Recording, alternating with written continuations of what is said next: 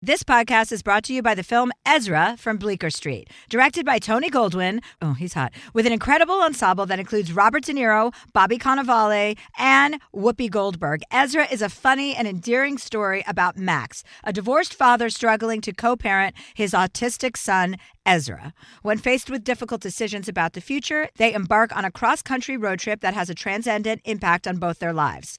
Deadline calls Ezra a touching testament to the power of love. In theaters, May 31st. Probiotics can be an important part of your daily routine, and they certainly are a part of mine, but sometimes they are a hassle to take.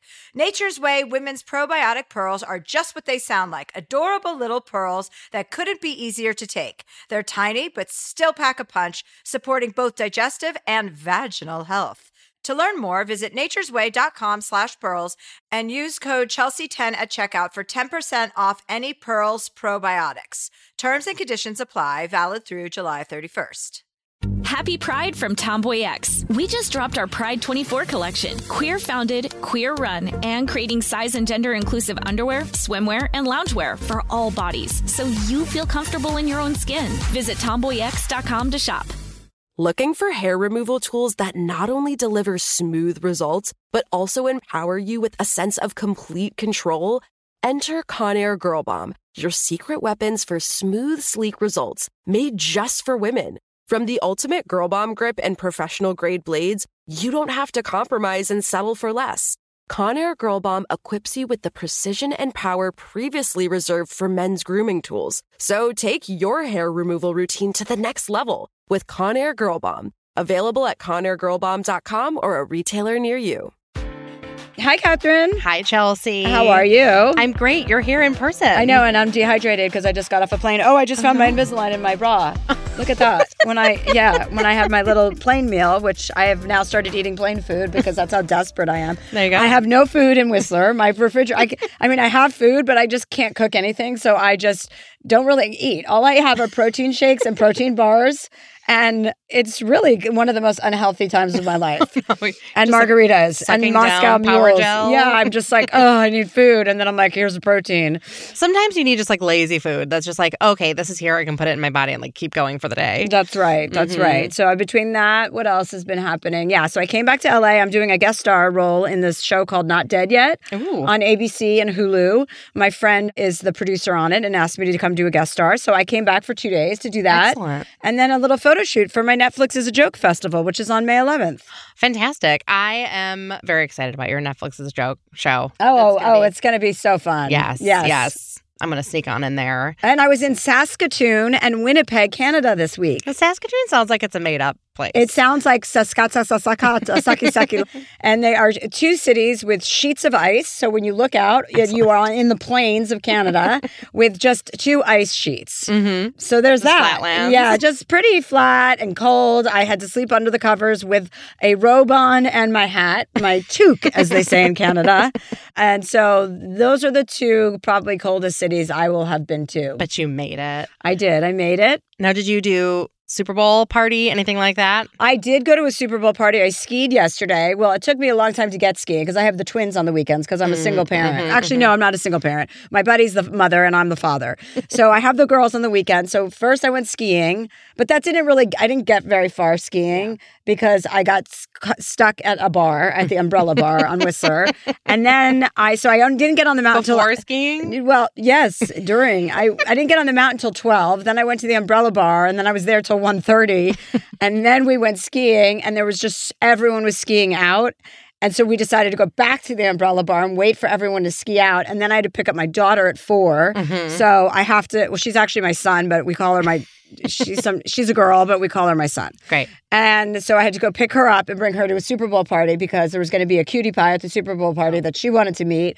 So obviously that's a priority. Yeah. Then you can like casually snuggle on the couch a little bit, where you're not really snuggling, but you're like a little bit yeah, snuggling. yeah, they had a little casual snuggle, so that was cute, and it was worth it. And then I came, I left before the game ended, but I saw that the Chiefs Good. won, and Taylor Swift rigged the whole thing. Apparently, according to all conservative news outlets, she It's all is her rigging fault. the Super Bowl.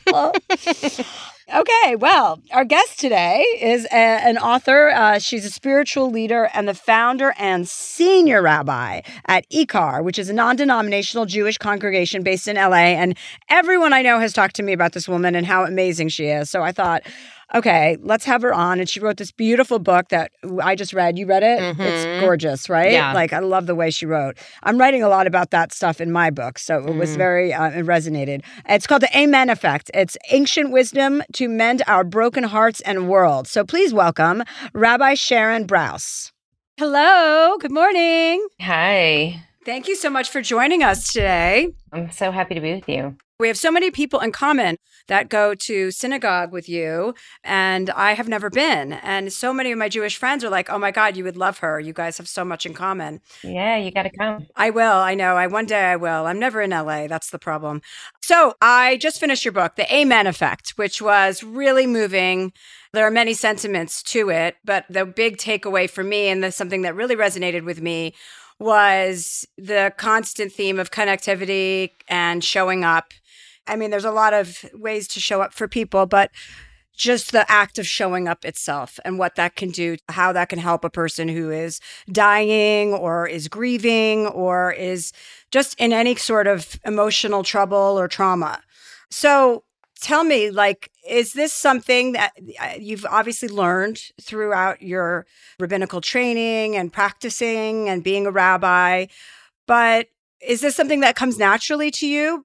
What a great question. Yeah, I think. I think on some level I was this, you know, kind of empathic 5-year-old. I mean, I do I think that I was a person growing up who when I saw pain, it pained me and I I always felt like mm, you know, I wanted to do whatever I could to help people and even in sometimes unhelpful ways, I think. So, but I think the idea of moving toward pain instead of running away from it is, is for, you know, for many of us is counterinstinctual. And even for people like me who feel pain deeply, we often pull away from folks who are struggling and suffering because for lots of good reasons. I mean, we're afraid that we're going to say the wrong thing. We think that we'll be a burden and they don't actually want us or need us there. Chelsea, I think we think that people's pain is contagious. And if we get mm. too close to someone suffering, it forces us to think about how vulnerable we are. And that's really hard for people to come to terms with. And so what ends up happening is that we really retreat from each other precisely in the moment that we need each other the most, both that the person who's suffering needs to be connected and also that the people who are doing okay really need to be of service, but instead pull away from those kind of really deep and meaningful encounters. And it hurts all of us. Yeah, because it is so, it's a gift that you're giving to the person and that you're giving to yourself. And I, I think many people don't necessarily see it that way because they haven't practiced it enough. And I, I remember a friend of mine's partner dying a few months ago and another friend of mine saying should i don't think i'm just going to wait to reach out. And i said no you have to reach out right away. Like it doesn't he's- and he said no she's consumed with texts and she's consumed and everyone's reaching out to her. And it's like you shouldn't even be thinking about any of that. That's not your you know what i mean? That's it's it's so important to like register that you're available for that person who's going through something. In my opinion i mean that's the thing i'm best at is showing up in times of turmoil when other people want to look away. Mm. That is a strength of mine and i take a lot of pride in it because a lot of people think it can be meddlesome and it's like well it's not meddlesome when you really care about somebody and you're just there giving yourself it's not like i'm trying to squeeze them for details and information. It's mm-hmm. actually being available being there and, and sitting next to somebody and the withness that you talk about in your book is so important for the human spirit Yeah, and we have to be present in ways that are attentive to the needs of the person who's struggling and suffering. And someone just told me the other day that when she had suffered a loss, she had a friend who came right into her house and got into bed with her and snuggled her. And the whole time she was thinking, Can you get out of my house? I don't want you to be here. Like, this isn't what I need. This is what you need. And so Mm. I think our responsibility is to try to be attuned to what the other person needs, but to err on the side of presence, to err on the side of presence. And I write in the book about, you know, one of the ways that I learned this was because my beloved rabbi, Marcelo, who's so dear to so many people, his mother died. And I literally remember thinking the same thing that your friend thought. I thought he is just burdened right now by all the love and all the lasagna and all the lingering hugs. And so I just wrote him a little note, but I did not fly in for the funeral. I didn't call. And afterwards, he said to me a few months later when I saw him, he said, You really failed me. He said, I needed you and you weren't here for me. And when I heard this, I was, I felt so defensive and I had all these great reasons why I didn't, I had little kids, I had a community, I had work, you know. And I finally realized this was a gift. He was saying to me, like, don't assume that you know that I don't need you. Just be there. And so we can be there in a way that actually speaks to the needs of the person who we're going to, a kind of like light touch presence that lets people know that we love them and that they're not navigating these moments of real hardship alone, but that we will be here and we'll be here with relentless love and presence in a way that actually suits the needs of the person who's going through this time of suffering. And also, what a gift Rabbi Marcelo gave you by his giving you his yeah, honesty instead right. of just being like, "Oh, that's not a friend of mine anymore." Because that's another thing people do when people don't show up for them in their times of yeah. strife. They they're like, "Oh, that person's dead to me." He said to you, "You failed me. Next time, you better be there." That's right. Is what he said, and that's a gift it's all it's such a gift because I think that we also think that our relationships are supposed to be supportive in the sense that you know i need you i need you to support me and to help me see why i did this right and instead what he's teaching me is that real he what he taught me is that real friendship is sometimes saying to someone you know here's a way that you failed me and i know that you can do better that that's actually mm. a, a gift of real love which which connects to something that i speak about in in chapter two about the idea that, I mean, the first person was created alone. And it's the first thing in the Hebrew Bible and the Torah that God says is not good. That, you know, every day at the end of, at the end of every day, it's good, it's good, it's good, it's really good. And then it says it's not good for a person to be alone, which doesn't mean that a person should be married or should be partnered. It means that we shouldn't be fundamentally alone in the world, that we should have someone who we can let in, who can see us and who we can see. And that could be a sister or a friend or a therapist or an aunt, a grandma. I mean, it could be just somebody who we allow to see us. But the language that the text uses to see us by being opposite us which might mean to see our beauty, but also to see our brokenness, our bruises, our failures, our flaws, and not to run away from us when they encounter those things, but instead to say, you know, hey, I really needed more from you than you were able to give me. That that could be an incredible gesture of love because it mm-hmm. helps us grow. Those kind of relationships are the ones we grow from. Yeah, I always think that when anyone ever says that person's dead to me, it's like you're missing an opportunity to explain that you'd be willing to give them another chance if they actually saw the situation in a more holistic sense instead of from just their side. So it is kind of always a missed opportunity. Actually, one of my friends who's I know is listening, uh, we're talking about you. So I'll talk to you about this later. She's going to be like, "Were you talking about me?" You're like, "Yes." Yeah. talk about the story I about together uh, separateness, aloneness because in your book you talk about Adam and Eve and yeah. what's in the Torah about that. So t- talk a little bit about that. I had never read that before. I mean, one of the most, it's an incredible story that comes from, uh, this is a midrash, an ancient rabbinic commentary to the Torah that's maybe 1500, 1700 years old. And it tells this, it imagines what happened at the end of the sixth day of creation. This is the first day that human beings were alive. They were, we were, human beings were created on the sixth day, according to the narrative of the Torah. And so the sun starts to set and they've never seen darkness before. And as the sun is coming down, Adam, the first person, just starts freaking out. And he does what we do when we encounter darkness for the first time. He starts catastrophizing, right? And he he thinks, Oh my God, it's not just darkness. It's the end of the world. And he does what we do when we see darkness, which is he blames himself for it. And he thinks, what did I do to deserve this? And maybe I did something wrong. And maybe this is all my fault. And now everything's lost. And the story says that Eve, heard him weeping and wailing and crying as the night descended. And she just went and she sat right across from him and she just wept with him and held him all night and until the dawn came. And I think that the story asks, challenges us to ask this question of ourselves, like, who will be with you through the dark night of the soul? Because everybody has these dark nights. And will we let somebody into, you know, the, the intimacy of that heartache in order to just be with us, not to fix us, not to try to say, Adam, don't worry, the sun's going to come up in the morning because she didn't know that either, but just to sit with us and weep with us through the dark night. Because often there is joy does come in the morning, right? I mean, uh, there often is a morning. There's not always a new dawn that comes, as I also speak about later in the book, that after some kinds of losses and some kinds of struggles, there isn't some bright new day that now we can start again. And then our challenge is to find the blessings even in the dark of night.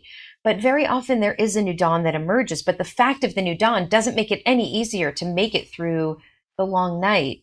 The presence of another person who just loves you and cares about you is what helps us. And and by the way, to contrast with the friend who climbs into bed and cuddles when the last thing you want is to be cuddled by somebody if you're a person who wants to experience your grief differently than that. Maybe you don't want a foot massage. Maybe you just want to, you know, like you just want. I always want a foot massage. Okay, fine, I don't fair, care fair. what the fuck is happening. I need a foot massage, and I'll take one from anyone. oh my god, from anyone. but maybe you're one of the rare people who doesn't want a foot massage, but that's what your friend wants to give. But I'm gonna just like there's a there's a beautiful story that I that I found out about years years years after it happened, but we had a tragic death in our community of someone, a young person who was really beloved who died by suicide. And the family found his body on Friday. And it was horrible. I mean, the reverberative trauma in the community, like the pain, it was just a terrible, terrible loss. I write about him a little bit in the book. He was a healer, and I think he took a lot of the pain of the of his patients in the world into his body and it just kind of metastasized inside his body but I found out years later that a couple in my community knew about the loss. They weren't very close with either the person who died or his family, but they they called the mother the following week on Friday because they just assumed like this is going to be really hard. Fridays are going to be really hard for her.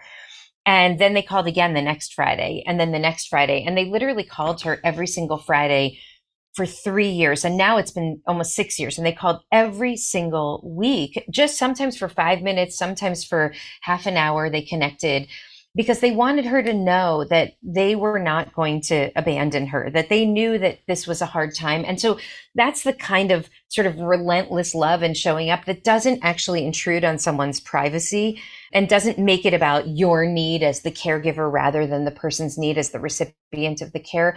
But it's just a gesture of love to say, like, I haven't forgotten that your son died. And I know that you're thinking about it every day. I'm also thinking about it. I'm right here with you with love.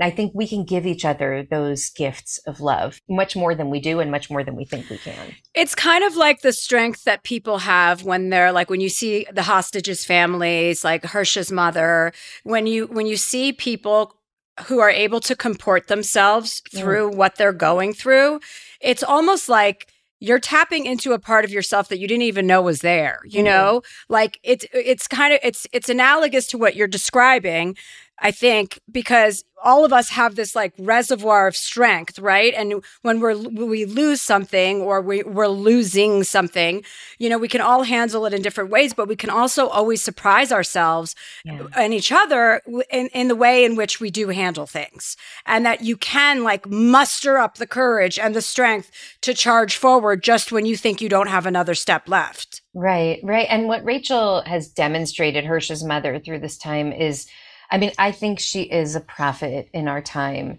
because she has been able to give words to the anguish of a mother who's in profound grief and sort of suspended between life and death. I mean, she has no idea. And even through that, she has been able to lift her gaze and imagine a different kind of future. I mean, she's mm. writing poetry about sitting with her with a Palestinian woman, both of them elderly, wrinkles on their face from laughing so much together, and you know their their their teeth browned from all the tea that they drank together, watching their sons and their grandchildren playing together. Like she she's calling us to imagine a different kind of future, even as she's grappling with the most unimaginably painful reality. And that's pretty extraordinary. And one of the things that you, that that makes me think of when is that one of the reasons that people stay away from the pain is because they say they don't want to trigger the bereaved. They don't want to trigger the person who's experiencing loss because maybe you're having a good day and you're not mm. thinking about your child or your you know or your loved one who's died or you're not thinking about your your breast cancer or your you know whatever illness you're struggling with or whatever worry you're holding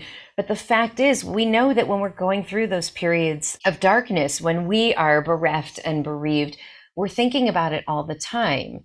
And it just appears like the whole world is moving in the other direction without even any awareness that we are, as Rachel Goldberg says, lit- living on a different planet.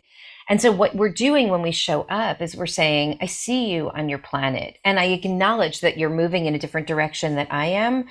And I don't want you to feel like you are alone in this moment. Even as I continue with my life, I still see you and the pain that you're holding in yours. Mm-hmm. Okay, on that note, we're going to take a break and we'll be right back. This podcast is brought to you by the new film Ezra from Bleecker Street, directed by Tony Goldwyn and with an incredible ensemble cast that includes Robert De Niro, Bobby Cannavale, Whoopi Goldberg, Rose Byrne, Rainn Wilson, and Vera Farmiga.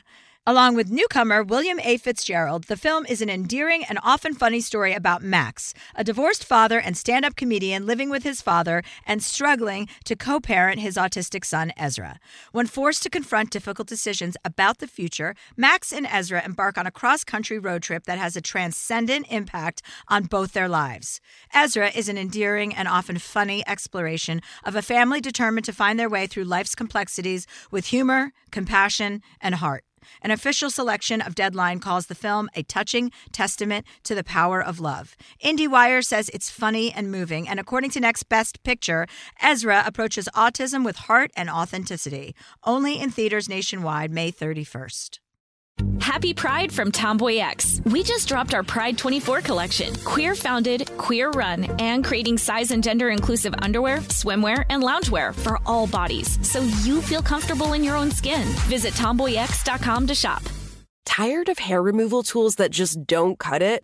Conair Girl Bomb gives you smooth, flawless results while putting you firmly in control. From achieving that silky smooth skin to boosting your inner confidence. Conair Girl Bomb is all about helping you elevate your self care game.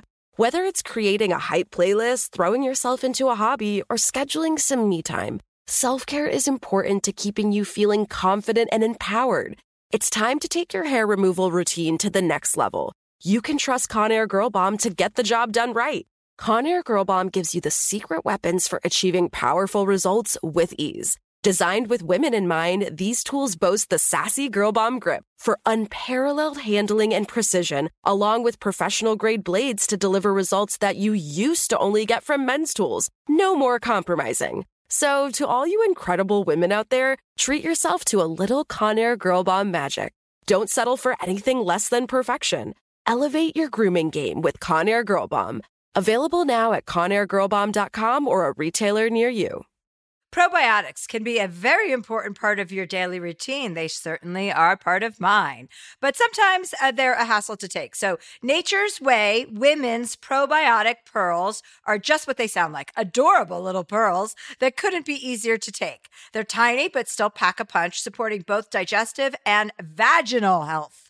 With 1 billion active cultures, they protect against occasional bloating, constipation, and digestive discomfort. And they are designed with a triple layer coating that protects each pearl from stomach acid, helping them survive the journey to your small intestine, where they're needed most. To learn more, visit naturesway.com slash pearls and use code Chelsea10 at the checkout for 10% off any Pearls probiotics. Terms and conditions apply. Valid through July 31st. And we're back. If you are the person who is bereaved or who's grieving or who's going through a hard time, we get a lot of emails on this show from people who are lost and grieving. What would you say to someone mm. about how to reach out to that Eve who can come sit and weep with them or to someone mm-hmm. when they know they need help, but they feel like, well, I should just kind of be doing it on my own? I don't want to bother them, right. that sort of thing.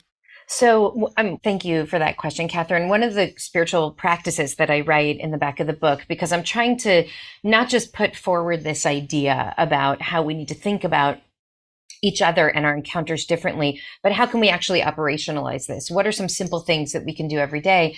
And one of them is tell the truth. Don't grin and bear it. Don't pretend you're okay when you're not okay. And the central paradigm of the book is this ancient ritual that used to happen when the Jews would go up to pilgrimage on the Temple Mount in Jerusalem in the, in the old, old days. And so 2000 years ago. And the ritual was that people would ascend to Jerusalem, which is a city on a hill.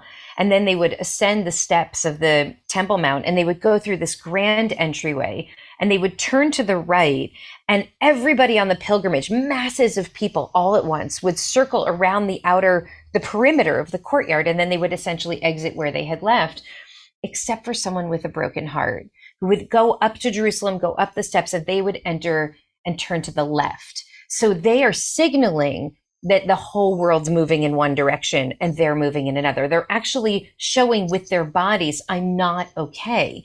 And I think part of the problem of our time is that, first of all, when we're suffering, we just don't want to get out of bed because we don't trust that we're going to be held with love and with care when we do.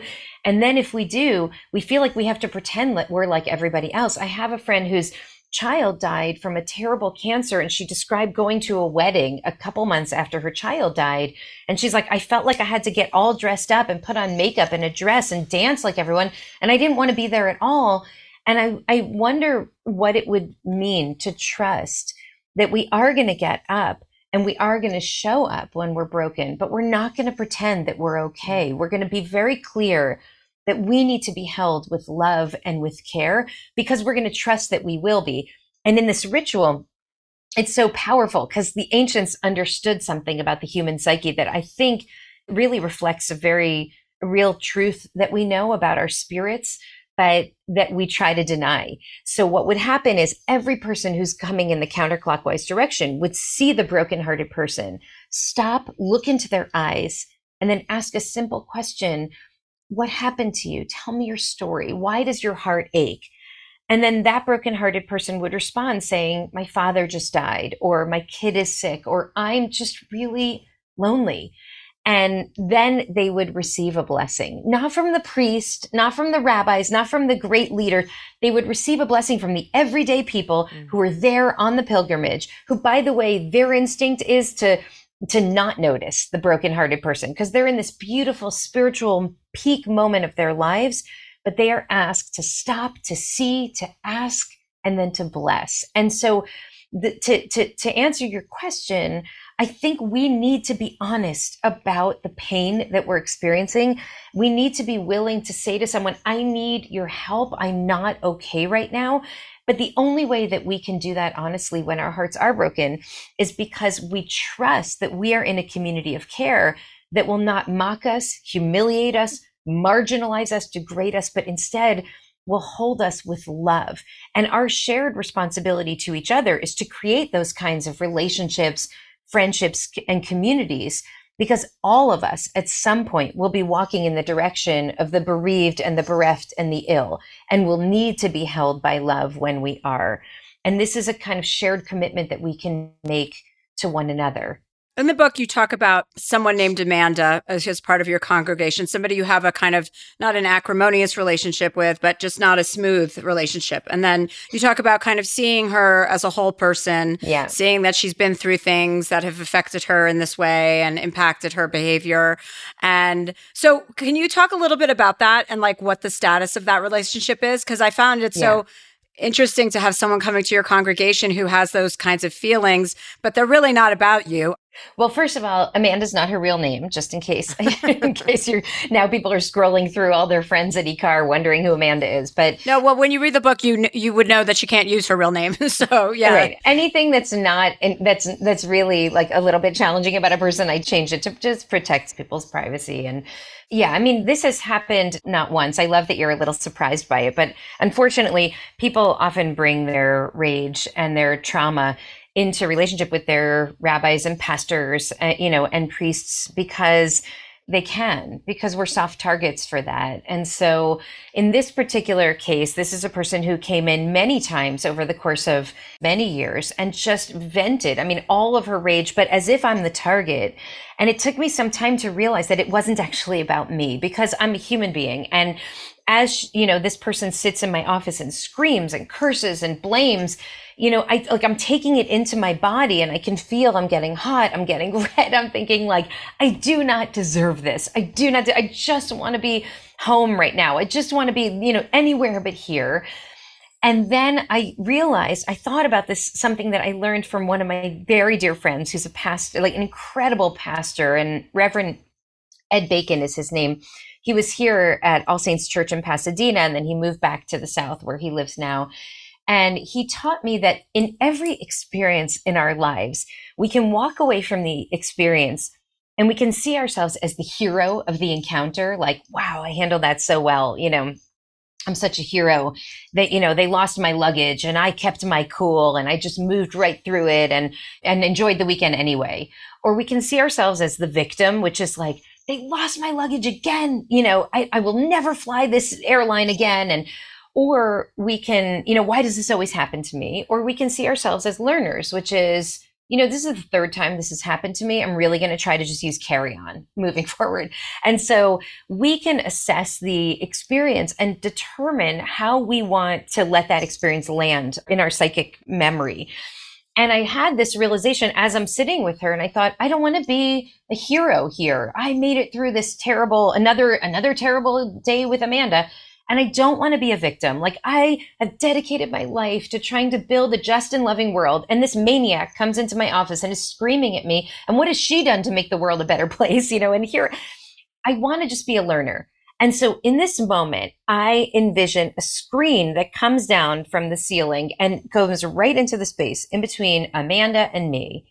And suddenly I see her not as, you know, some maniac who's screaming at her poor rabbi, but I see her as a character in a film about trauma and how trauma manifests in our relationships.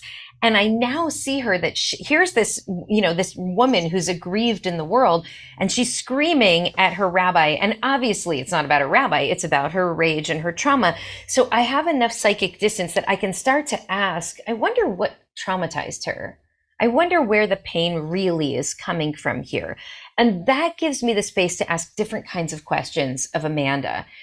And when I do, because I'm no longer on the defensive, I start to learn things about her that literally, I, I, mean, I've been in relationship with her for many years and I never knew.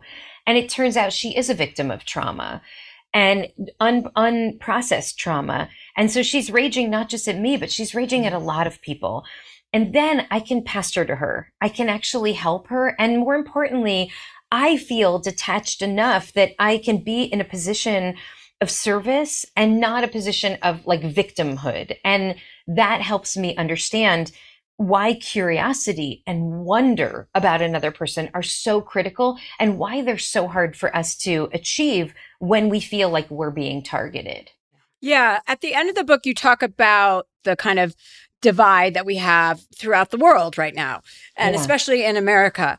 So, curiosity being the opposite of that because you know when you're curious about people you grow you learn and you cite many examples of different conversations between people that are unexpected bedfellows like the kid who was the son of the guy from the KKK having dinner can you talk about that story a little bit Oh yeah, for sure. For sure. And and just like the the principle here is that most of the book is talking about loneliness, isolation, social alienation, and the instinct to retreat from one another when we must turn to one another with compassion in times of joy and in times of pain. And then in this last chapter, I talk about how this, this social alienation, the atomization that is definitional to our society is not only depleting. What does atomization mean? like separating out individuals one from the other, the myth of radical individualism, the idea that we're going to go it alone, that I don't need anybody. And so I am totally separate and apart from everyone. We are all bound up in the, in the bond of life together. And we need to recognize that. And so, but what happens is with this myth of radical individualization, we think we don't actually need each other and we can go it alone entirely and we distance ourselves from relationships. And this not only harms our spirits and harms our communities, but it's actually endangering our democracy. Hannah Arendt, the great 20th century philosopher, wrote that social alienation and loneliness are preconditions of tyranny. that, that conspiracy theories and tyrannical regimes cannot take root in a society if we know each other.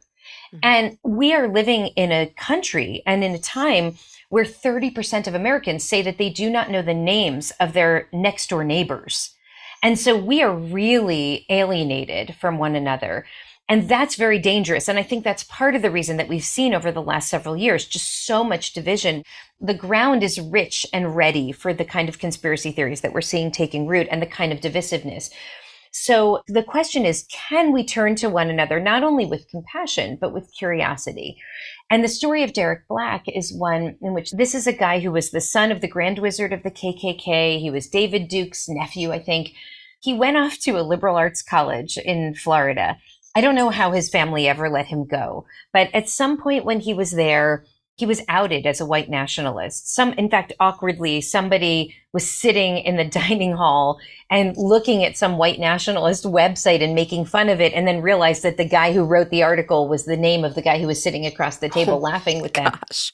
And so this guy is totally alienated now. Nobody wants to engage him on this campus except for one Jewish kid who invites him for Shabbos dinner. And they sit together, and I imagine it's a very awkward dinner. Like you're literally sitting across the table from a neo Nazi in your dorm room. And then the meal ends, and he invites him back for the next Shabbos, and a couple more friends join, and then again and again and again. And by the end of the year, this guy, Derek Black, has essentially renounced white nationalism and writes a public letter for the Southern Poverty Law Center about how he was raised on a lie on a series of lies about white supremacy and about the dream of a Jew free, black free, Latino free America, and that that's not w- where we should be heading as human beings. And so, what I wonder in the book, and there's been a lot of work on Derek Black and what happened to him that he was able to make that transform transformation from being a white nationalist to being, you know, a Menji guy. but I'm really interested not only in that but also in that kid who invited him for Shabbos dinner. And then the others who joined, because I don't think I would invite a neo Nazi to my home for Shabbat dinner. But I'm really glad that someone did. And what does it mean to sit at the table with someone, even someone who doesn't see you in your full humanity, and not get up and just stay at the table? What seeds could be planted in those encounters especially when we engage them with an open heart. And we can only do this if we feel safe, if we're really legitimately safe. The work is not on everyone, but the work is on some of us. If we can stay at the table and if we can hold curiosity, what might change? And in that chapter, I describe a couple of stories, some of failure, where you know, I spent hours and hours at the table and I have a hundred of these stories because I, I do tend to stay at the table when I can but where you think like nothing really happens. And then a few stories where it actually changes someone's life. And so could we sit there and just stay and hold curiosity? Because if we do, something might be born. You know, we have a ton of listeners who it's not the neo Nazi at college, but it is Uncle John or it's mom or dad. So, can you talk yeah. a little bit about, in the context of your family, having yeah. someone who has these totally opposing views and, and when to sit down and have curiosity and when it's maybe too toxic to do that? Right.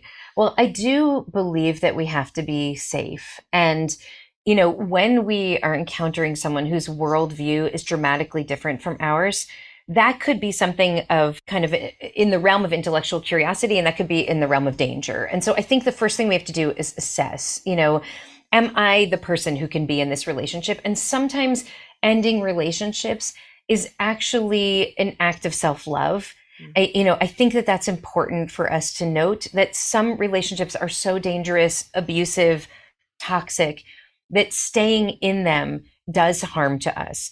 But I think that we in general are too quick to end relationships. And so, aside from those relationships that actually contribute great harm to our lives, I think that most relationships, most relationships, we can actually stay at the table.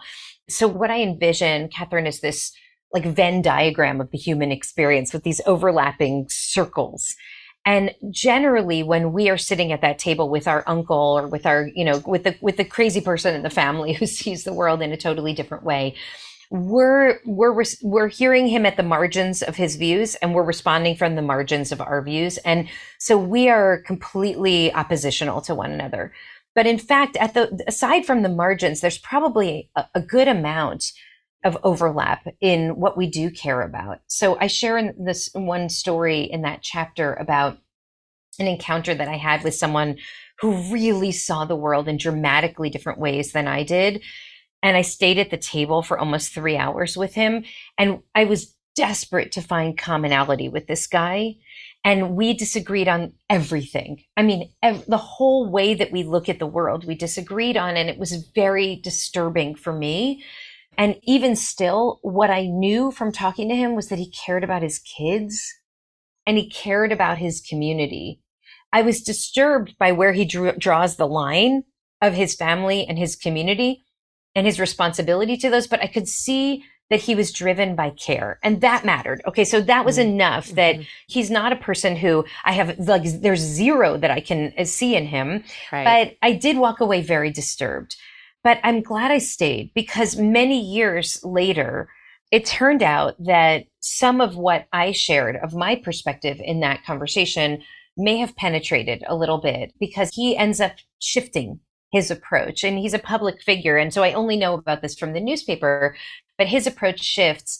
And some of his associates credit it to that lunch that we had together years before.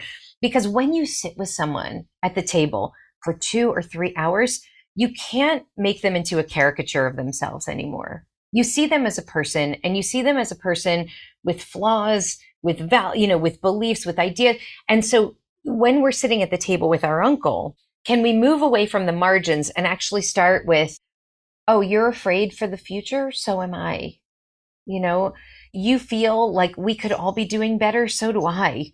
You know, you're really disturbed by how broken, so am I. And at least have enough of a foundation that we can stay at the table. And then eventually at some point, we might realize that those overlapping spaces are a little bit deeper and richer than we imagined.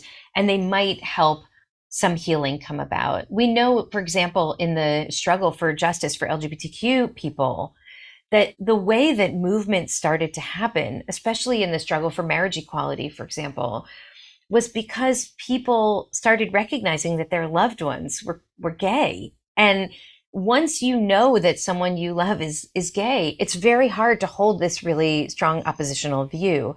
So I think part of the challenge is can we stay at the table without being endangered or diminished?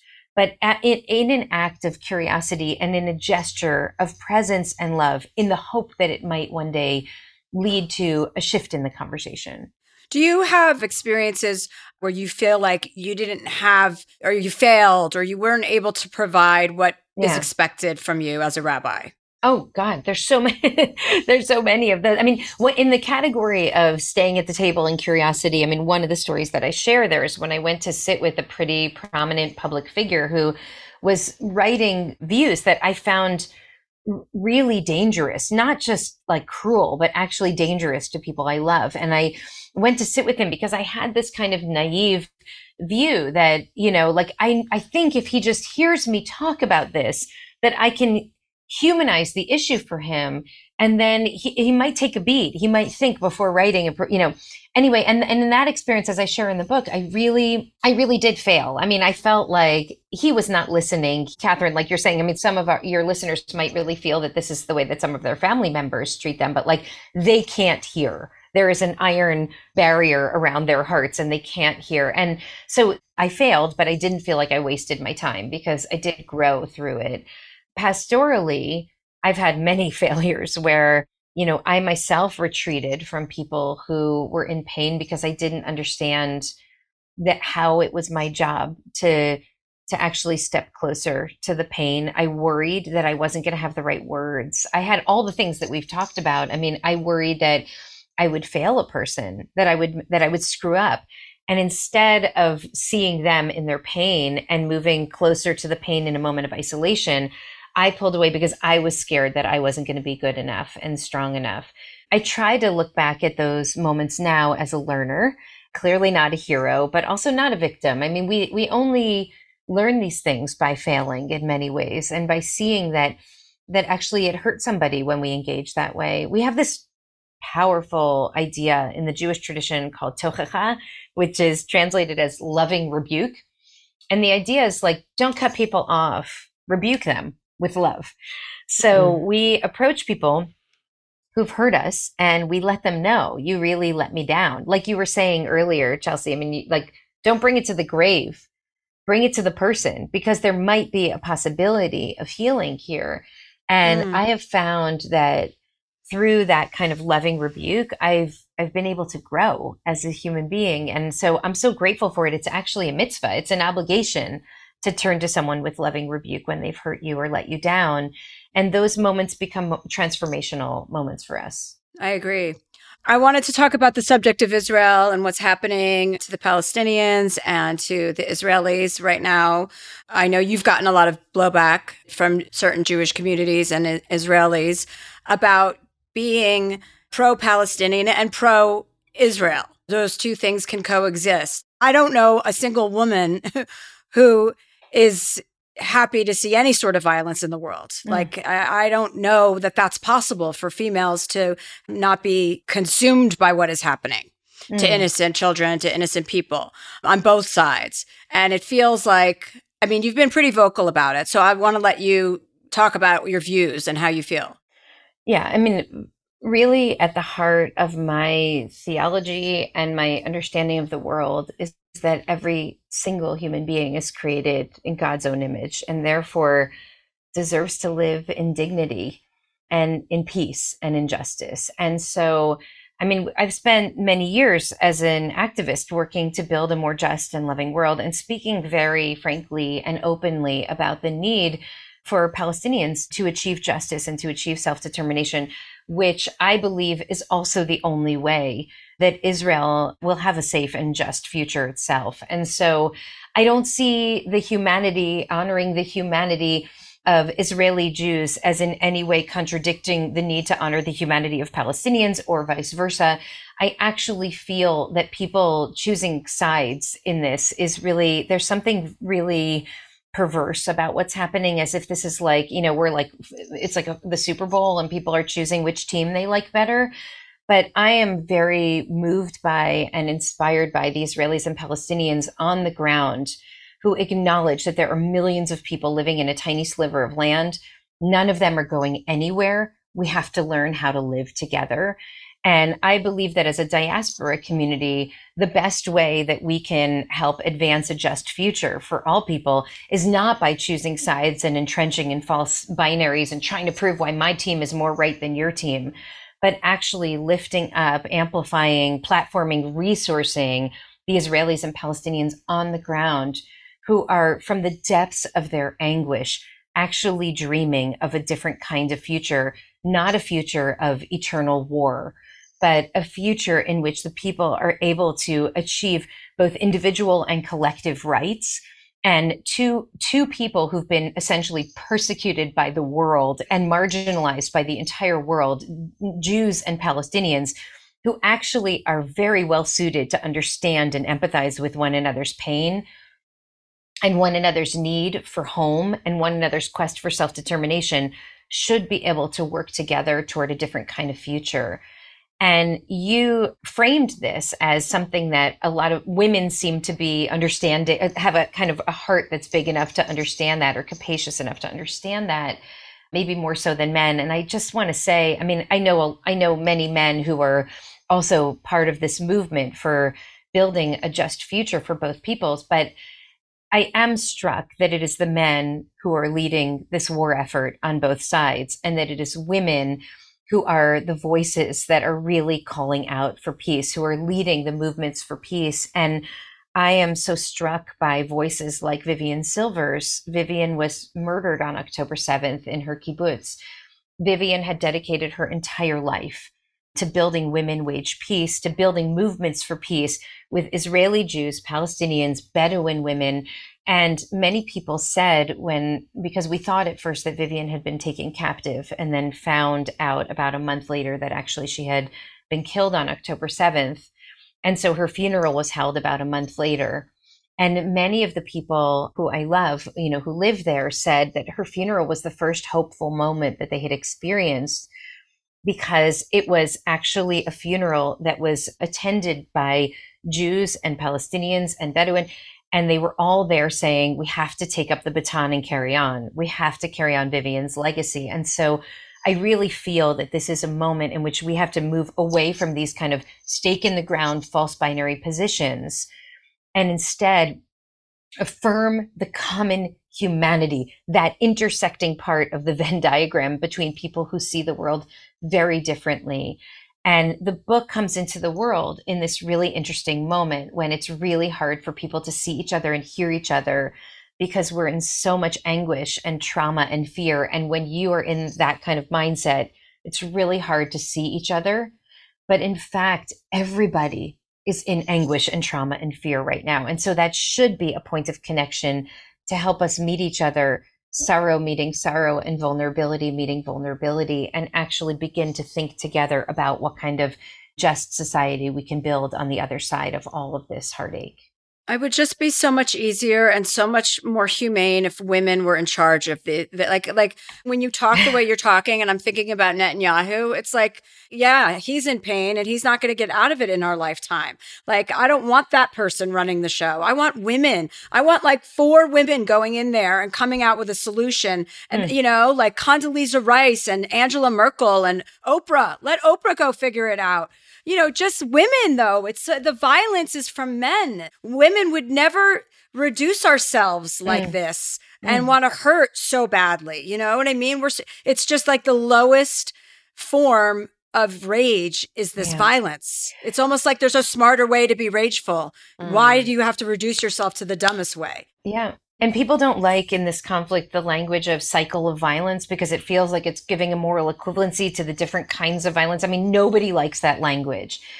And yet we literally hear people saying we are go- engaging in this violence because of what they did to us, right? I mean, that is the driving force. Because they hurt us, we are going to hurt them.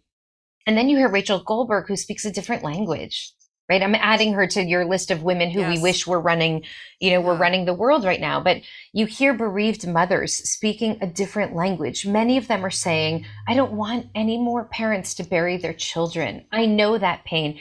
You know, Chelsea, one of my dear friends is a, a beautiful preacher here, a, a black minister here in LA, and her son was shot and killed in a terrible act of violence a few years ago. And she, I went with her to the sentencing trial of her son's murderer. And she was weeping. And she said, The last thing in the world I want is another mother to now have to grieve for her black son who's going to get locked up in prison forever because he took the life of my black son. She's like, That's not what I want in this world. And I think she's calling us, and many of these women are calling us to imagine a different kind of reality in which we don't answer violence with violence, but we dream together of what could be possible.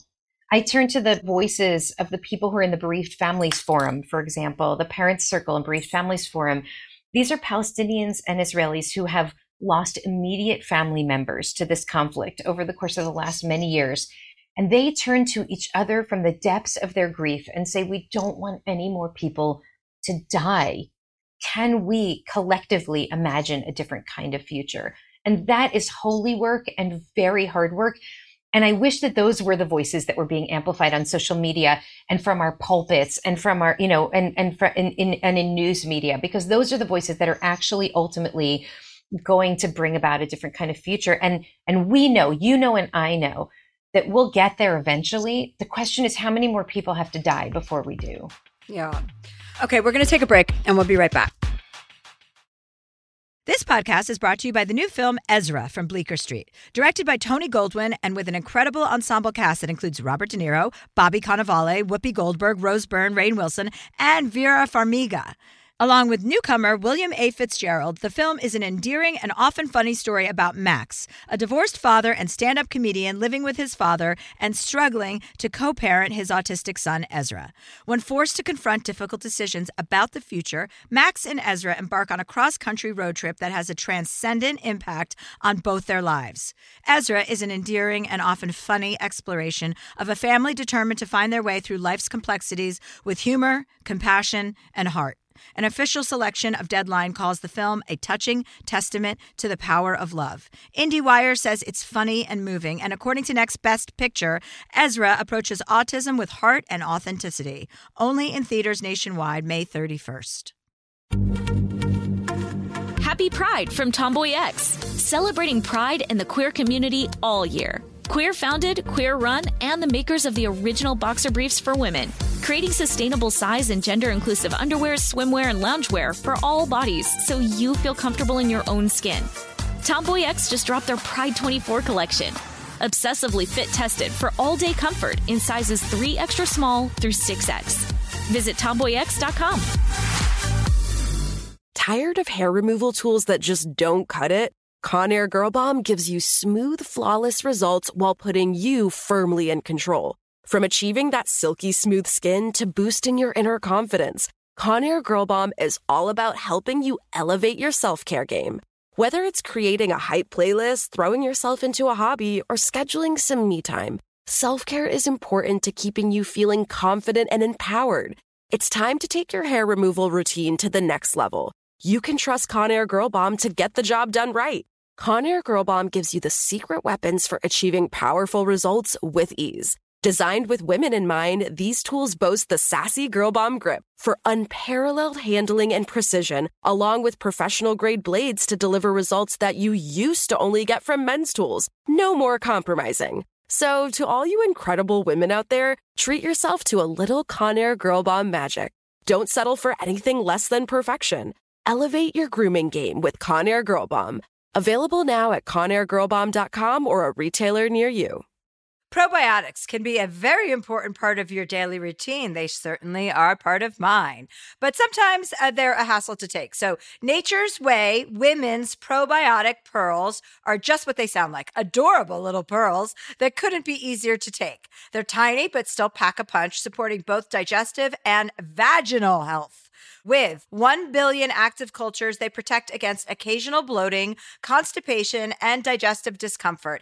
And they are designed with a triple layer coating that protects each pearl from stomach acid, helping them survive the journey to your small intestine, where they're needed most. To learn more, visit naturesway.com slash pearls and use code Chelsea10 at the checkout for 10% off any Pearls probiotics. Terms and conditions apply. Valid through July 31st.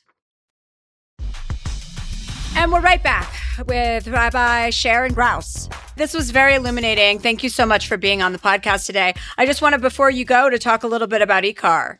Oh yeah. Oh yeah. So we built this community in 2004. Remember 2004 when we thought that things were so bad and they couldn't possibly get worse. It was like it was the it was the war in Iraq. It was the, you know, the the Bush era post 9/11 and I moved out to LA from New York and I really I really felt that we were called to excavate our beautiful, rich, thousands year old Jewish tradition in order to figure out how to live lives of meaning and purpose and how to understand how we were called to live in a time of great moral crisis. So, kind of at the intersection of those two questions, I wanted to build a community of joy, a community where we could laugh together, where we could dream together, and where we could work for a just future together.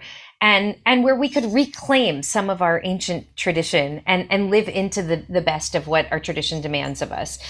And then I realized about 10 years after building this amazing community, which, uh, you know, like all the best people started coming to us. I mean, as you said, you have many friends who are, who are there and it's a community for like really good people who care deeply about the world and also like want to be able to lift their spirits in, you know, and, and, and dream of a different kind of reality. So about 10 years in, I gave this sermon called the Amen Effect. And it was about how we who dream of building the beloved community and we who are working every single day to build a more just society and to fight for racial justice and climate justice and LGBTQ equality and all the things, how we had to start by building the beloved community inside, that we actually had to turn to one another in love and in care. We needed to not only protest together, but we actually had to dance together and cry together and show up at the bedside and show up at, you know, at the graveside together. And that was the kind of missing link, I think. And that's when the community really fully began to live into itself. And so it is a community of love and justice. It's fun and funny and serious and loving and the music's great and the people are, you know, incredible. And we're really pushing ourselves to try to envision faith community in a really, in a really different way, one that suits the needs of our time and translating ancient ideas into a language that can actually help us live more deeply and more responsibly today. So beautiful. Thank you. Well, thank you so much. It was a pleasure to meet you. I'm going to see you again in person, hopefully sooner than later. Yeah. And the book is called The Amen Effect, and it was really beautiful. And it was a very, I was really what the doctor ordered. So I hope you pick up a copy. And yes, thank you so much for being here. Take care. Thank you. Be well. Okay, so Chelsea Handler is my name, and comedy is my game. Comedy and therapy are my games. I'm sorry. I misspoke. I have added more shows. I added a second show in Vancouver. We so I have two shows in Vancouver, March 29th, March 30th. I am coming to Calgary, Victoria, Kelowna. Then I've added another show in Sydney, Australia on July 13th. So I have two shows in Sydney, July 12th and 13th. For other shows in Australia and New Zealand, go to chelseahandler.com. And I've added two shows in Oklahoma. Norman, Oklahoma on May 3rd, and um, one in Thackerville, Oklahoma, which is May 4th. And then I'll be at the YouTube Theater May 11th in Los Angeles with Mateo Lane and Vanessa Gonzalez and Fortune Feimster and Sam Jay. Those are my updates, and um, more shows are coming, so pay attention. If you'd like advice from Chelsea, shoot us an email at dearchelseapodcast at gmail.com and be sure to include your phone number. Dear Chelsea is edited and engineered by Brad Dickert, executive producer Catherine Law. And be sure to check out our merch at chelseahandler.com. This show is sponsored by BetterHelp. It's a simple truth. No matter who you are, mental health challenges can affect you, and how you manage them can make all the difference. That's why everyone should have access to mental health support that meets them where they are and helps them get through. BetterHelp provides online therapy on your schedule. It's flexible, simple to use, and more affordable than in person therapy. Connect with a licensed therapist selected just for you. Learn more at betterhelp.com. That's betterhelp.com. Here's an important life tip. It is absolutely essential that you always know where to find a delicious sandwich at a moment's notice. Usually the answer is as easy as Jimmy John's. You know you're always getting some good sandwiches because they make them with fresh baked bread, premium quality meats, and hand sliced veggies. Like their Italian nightclub made with salami, capicola, ham, and provolone. Everybody loves that one. So if you're looking for the sandwich of sandwiches, order on the Jimmy John's app or online at jimmyjohns.com today. Happy Pride from Tomboy X, celebrating pride in the queer community all year. Queer founded, queer run, and the makers of the original boxer briefs for women, creating sustainable size and gender inclusive underwear, swimwear, and loungewear for all bodies so you feel comfortable in your own skin. Tomboy X just dropped their Pride 24 collection. Obsessively fit tested for all day comfort in sizes 3 extra small through 6X. Visit tomboyx.com.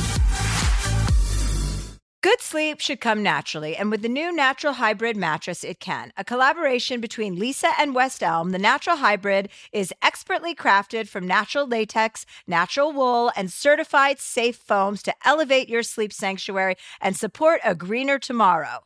Plus, every purchase helps fuel Leesa's work with shelters and those in need. Visit leesa.com forward slash Chelsea to learn more. That's L E E S A dot com forward slash Chelsea.